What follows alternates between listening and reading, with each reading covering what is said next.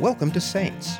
In this podcast, we'll be discovering and discussing fascinating insights to topics and events found in Saints, the story of the Church of Jesus Christ in the latter days.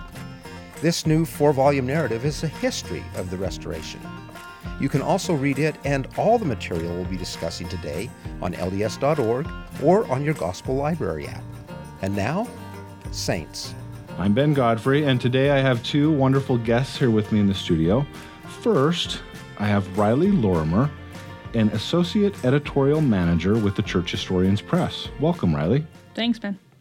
We also have with us Shaylin Back, who works here at the Mormon Channel. She's recently had an opportunity to read Volume 1 and will share her thoughts and questions. Welcome, Shaylin. Thank you. In today's episode, we're going to be talking about chapters 31 and 32 of Saints, where we're going to learn a little bit more about the difficulties that were faced by the church during the Missouri period. Riley, one of the characters that we meet in Saints is a woman by the name of Lydia Knight. Can you tell us a little bit about her and what's happening in the story in chapters 31 and 32?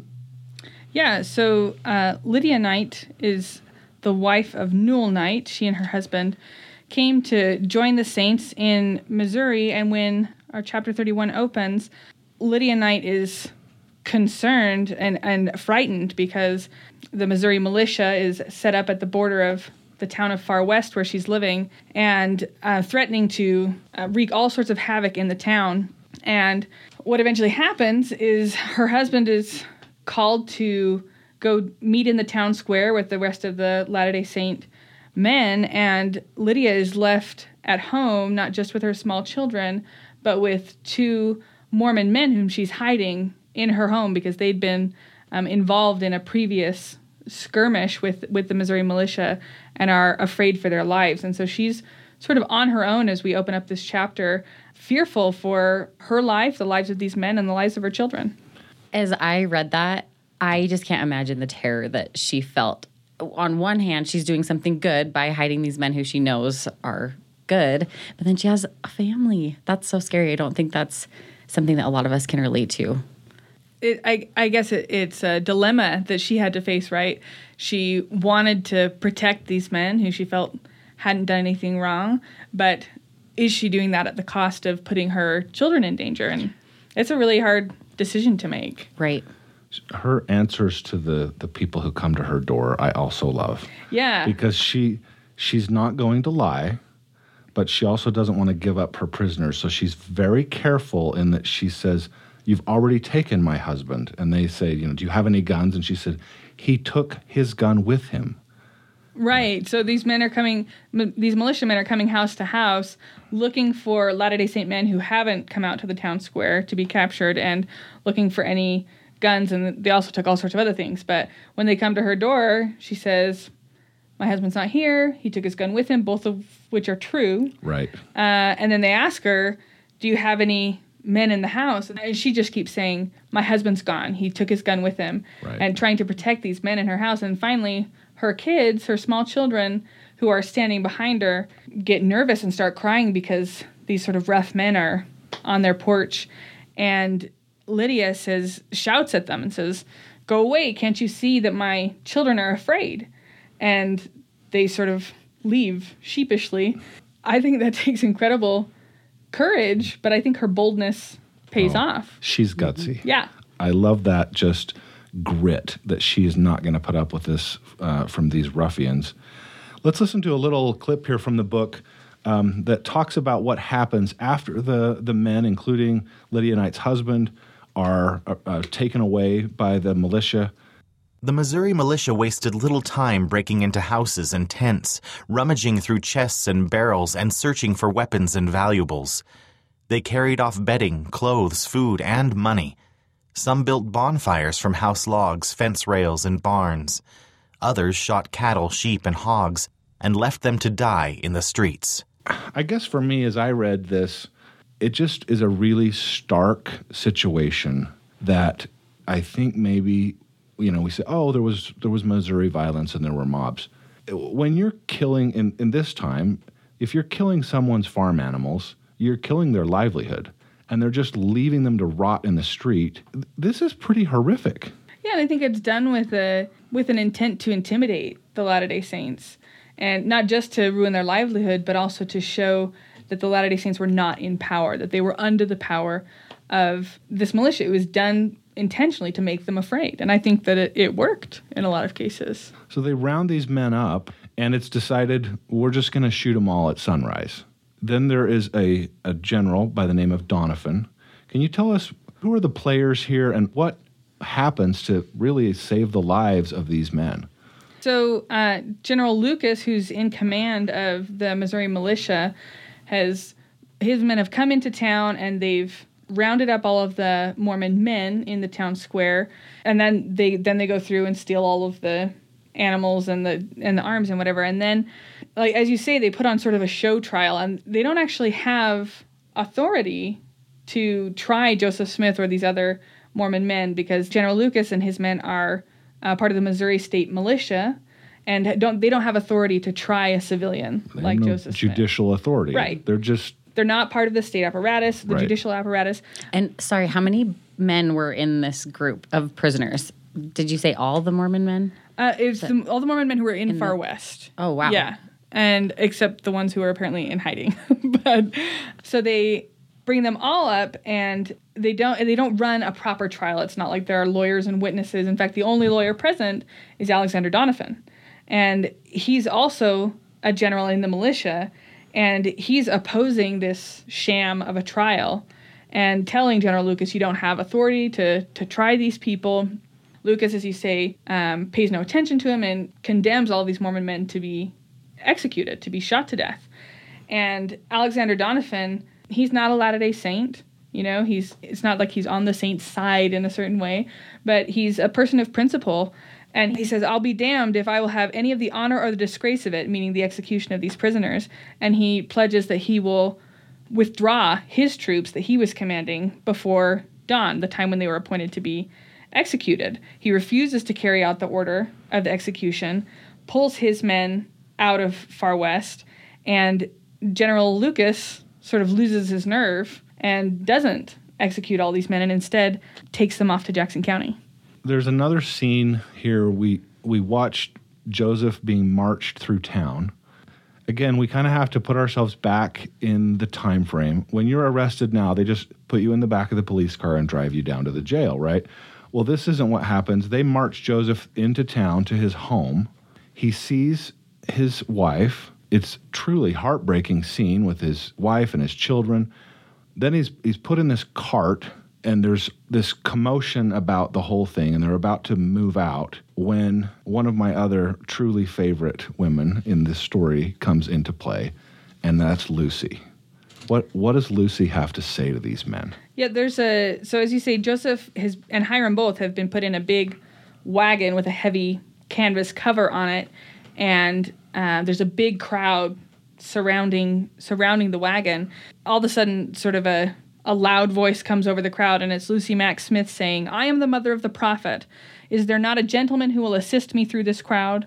And she somehow makes it through the crowd, comes up to the wagon, and at the front of the wagon, Hyrum pushes his hand out underneath the canvas cover to hold his mother's hand, and immediately Lucy's pushed back and threatened um, if she doesn't move away from from the wagon. But then Lucy makes her way to the back of the wagon where Joseph is seated, and she says, "Joseph, I cannot bear to go until I hear your voice." And so through this canvas cover, he you know he puts his hand out again, and she holds his hand, and he says, "God bless you, mother." And then the wagon rolls away, and I, it's just a heartbreaking scene. I don't have I have a tiny child. I don't have adult children, Right. but the idea of your um, your child being taken from you without the opportunity, even really to say a proper goodbye, is just heartbreaking. Well, and I don't realize, I guess I never realized how much truly was at stake because Yeah. I feel like a lot of these stories that I've kind of heard, you know, throughout my life on and off, they kind of blend together. And it's hard for me to separate really all the persecution that they go through. And they were really going to shoot all those men. Yeah. And General Donovan, is that what his Yeah. name is? He he stopped that. I guess I didn't realize how much was at stake that all those men were going to die. He's, and he's then really all- one of the heroes of Mormon history. Yeah. Definitely. Well, and then with Lucy, I mean, I have tiny kids too, but it's just like any member of your family. Yeah. If you they're leaving and you don't know what's going to happen to them, I can't even imagine. Well, and the thing that I thought a lot about reading this, these chapters too is that we talk a lot about uh, religious freedom, and sometimes I sort of like turn my brain off and think, oh yeah, we're not really we do okay mm-hmm. these days, and but it's really strongly embedded in the history of the church because it wasn't just that church members were not being allowed to pray as they wished or whatever. I mean, they were being they were being hunted, they were being killed for for their beliefs, and I think it's it helps you understand the church's strong commitment to religious freedom, to recognize the way that the state of Missouri, you know, like an actual governmental entity, targeted the Latter day Saints and not just sanctioned, but sponsored their their murder and driving them from from the state. It's really pretty remarkable. Mm-hmm. Another scene that I would call remarkable is when Joseph's in jail. He's actually not in Liberty Jail yet. He's in Richmond, Missouri, and he's incarcerated with the other men, and the guards are outside. Uh, Shaylin, when you read this, did anything seem new about what this book revealed that they were saying? Yeah, it would you you can see where Joseph is coming from, having to listen to them talk about his friends, his family, the people that he knows very well and very personally, and I think that's what stood out to me too. It's not they're not just talking about people. Yeah. They're talking about people it's, that he that he knows. Well, and I think often when we tell this story, I think it gets presented as though oh, maybe the guards were swearing or something. Right. And that, this, yeah, no. This is how, this, I, this Smith, is how right? I always heard the story. Yeah, their language don't, foul. Don't use bad language. Yeah. That is not what's going no, on. No, they're. Here. I mean, they're I mean, talking. It's part of it. Yeah, but the the guards outside the door are bragging and talking about raping and killing Latter Day Saints, men and women, and I think it's no wonder that Joseph Smith couldn't abide mm-hmm. sitting in the same room listening to that. Let, let me play a little clip from the book as this moment happens where Joseph just can't take it anymore. Suddenly, he heard chains clank beside him as Joseph rose to his feet. Silence, ye fiends of the infernal pit, the prophet thundered. In the name of Jesus Christ, I rebuke you and command you to be still. I will not live another minute and hear such language. The startled guards gripped their weapons and looked up. Joseph stared back at them, radiating majesty. Cease such talk, he commanded, or you or I die this instant. And they did stop, which is amazing to me because the kind of men that they were and the things that they were talking about, they didn't care what Joseph Smith thought. Do you know what I mean? And so there was so much power that they stopped. That's amazing. At some point, you know, you have to think that deep inside them, there was something that said, this is just not right.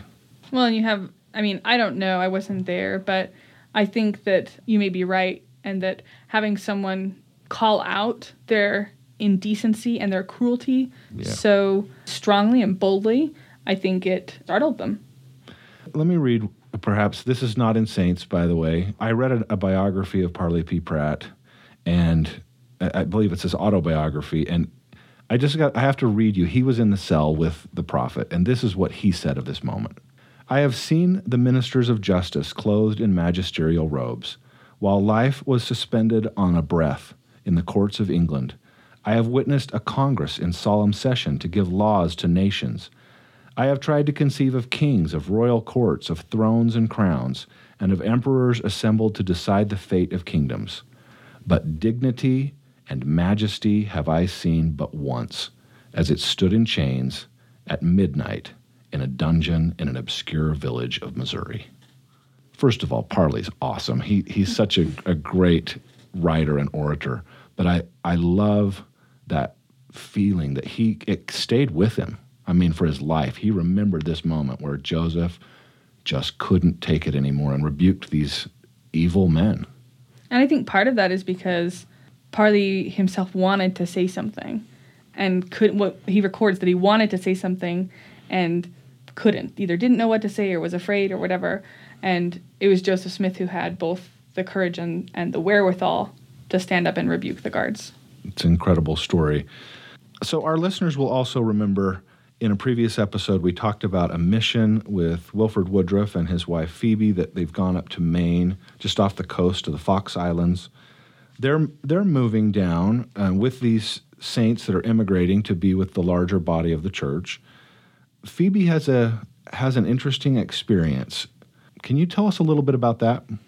Yeah, so Phoebe Woodruff gets really sick as they're on their way to, to Far West. She has a terrible fever, and so they stop in an inn, and she's trying to rest, trying to recover, and she's getting sicker and sicker, and she's certain that she is going to die. And Wilford gives her a blessing, but then the very next day, her breathing stops altogether, and she says that she felt her spirit leave her body and she she records sort of an an out of body experience in some way. She's sort of watching the scene, and she sees Wilford look at her body, and she sees two angels come into the room, and the angels offer her a choice. She can move on to the spirit world, or she can stay with her family. She can continue to to live, and she emphatically decides when she as she's thinking of her husband and her daughter, she emphatically decides to stay. And at that moment, Wilford Woodruff anoints her head with oil and gives her a blessing, and she begins to breathe again. And she records that as she opens her eyes, she sees the angels leave the room. Wow. Well, and it doesn't she say that when she was given the choice, it was with the understanding that on earth she would have great trials. Yeah, the, her and she that her life would not be easy, as it indeed was not. Right. It's a brave choice, and I and I, I sort of love the the idea that she had a choice. Right. It sort of underscores the the doctrine of agency mm-hmm. that she gets to decide in this one instance whether she's going to move on or whether she's going to stay with her family. And I think she makes a very courageous choice. Yeah, because I don't think that's necessarily going to happen to us. that we'll be given that choice, yeah. you know, when we're actually our spirits leave our body. but are not right. But I feel like we still have to make that choice. I don't know. That's what I was thinking. I was as I was reading it that we know that our life's going to be hard, right? But we still, you know, we have all these resources that make it worth it, right? After after Joseph is, leaves Richmond, he's incarcerated in Liberty Jail. Um, this is probably a scene that a, lot of members of the church will have a picture that comes into their mind the, the low ceiling, the thick walls. It's dark. It's, it's an awful place. The church owns the site today. You can visit it as a historic site. What, what was it like there? Can you, can you just give us a picture? What were they experiencing? Were they all alone? Did people come? Was there any communication? What, what was it like? So there were several men who were imprisoned together in, in Liberty Jail, and they're essentially in a dungeon. They're in sort of the basement area of this of this jail. You have to enter through a trap door in the floor on the ground floor, and we.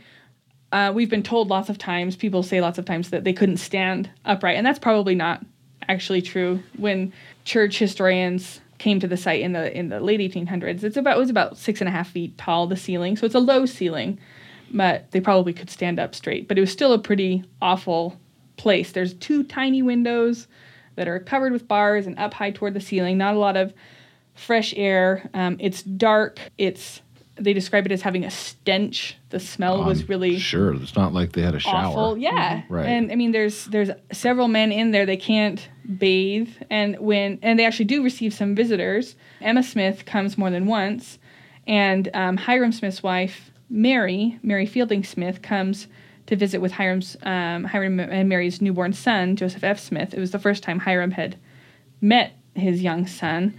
Um, Mary had uh, given birth while Hyrum had been away. Well, and what I didn't realize about that visit is that they stayed the night. Yeah, I have new, fairly newborn twins, and yeah. I just can't imagine having a baby in those right. conditions through the night. Yeah, and it sounds awful. It's cold mm-hmm. down there also. And they they describe trying to make a fire and it just fills the whole room with smoke and and they just have dirty hay yeah. to sleep on or right.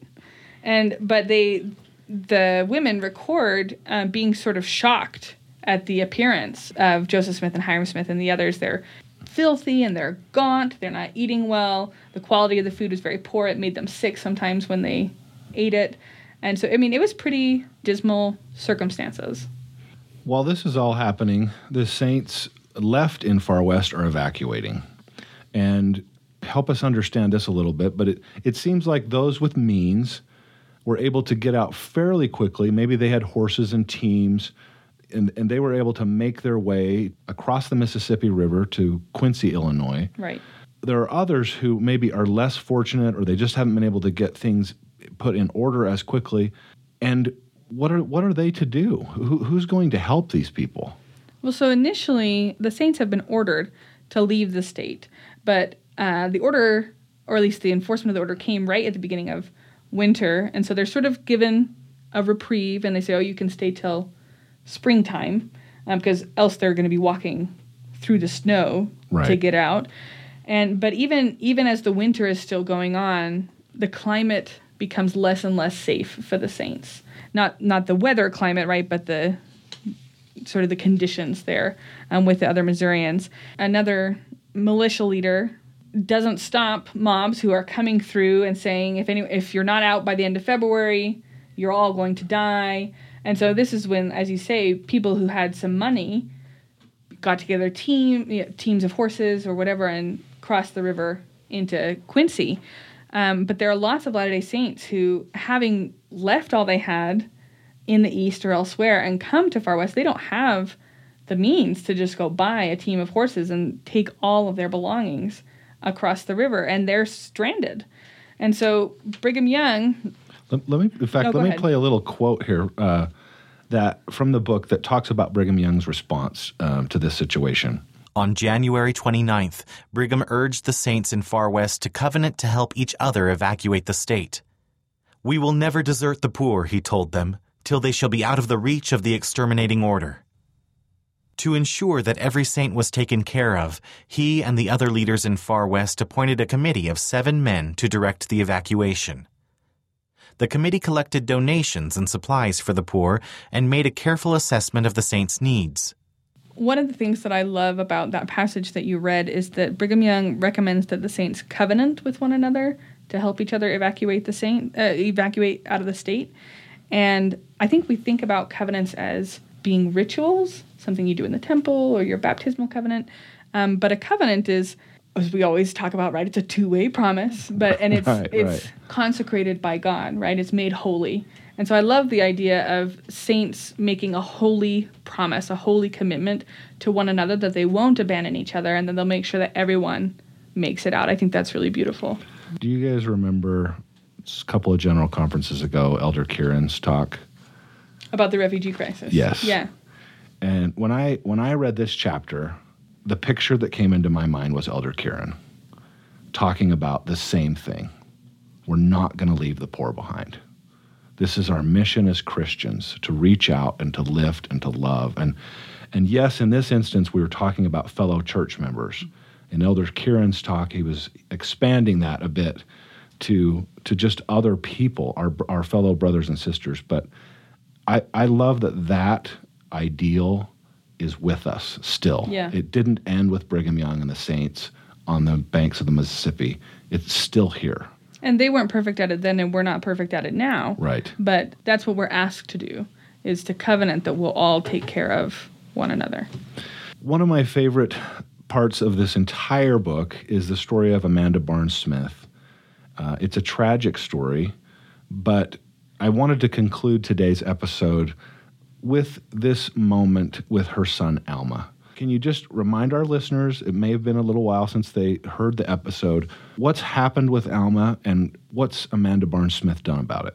So Amanda Barnes Smith and her family were at Haun's Mill when uh, Missourians attacked the settlement, and a number of Latter Day Saints, including uh, her husband and one of her other sons, were killed um, in this in this horrible attack. And her son Alma was shot in the hip, and is this terrible wound, and it's not healing.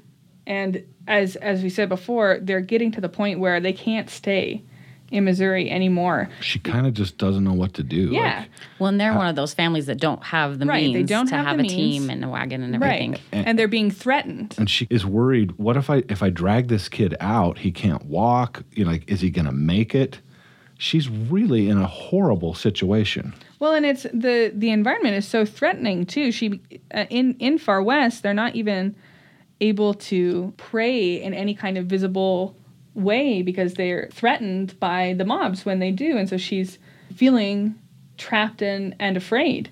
And she doesn't know what to do. She goes out and sort of hides herself and prays and has come to her mind lines from a, a hymn that she loved. And it's uh, The soul that on Jesus hath leaned for repose, I will not, I cannot desert to his foes.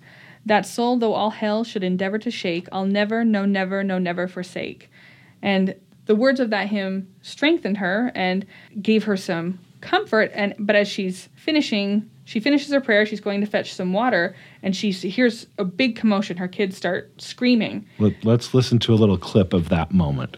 Not long after, as she was fetching water from a stream, she heard her children screaming in the house. Terrified, she rushed to the door and saw Alma running around the room. I'm well, Ma, I'm well, he cried. That's incredible. Because he, it's not like he even had a priesthood blessing at that moment. It was his mom's prayer, you know. And I wonder if she, this came to my mind too. I wonder if she felt like Daniel when it's like, you can't pray, we can't see you praying. And yet she still prays. I think I would just do it in my mind, but she had so much faith, you know, that she was able to pray. And her son, who couldn't walk, was Right. running around the room. It's Well, and it- incredible. And, not, I mean, just before this, her son, her son's wound she describes as being raw still, Mm. but cartilage grows in place where the bone was supposed to be, and he's able to walk. And she pretty immediately packs up her family. And this is this is actually one of my favorite parts of the story. I love the part about Alma, but I also love her grit. So Amanda Barnes Smith goes to the home of a mob member, a Missourian who had stolen her horse Right.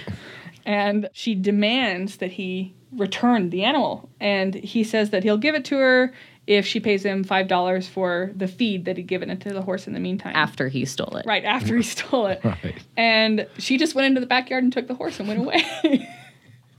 And I can't imagine. Honestly, I can't imagine having the guts to do that.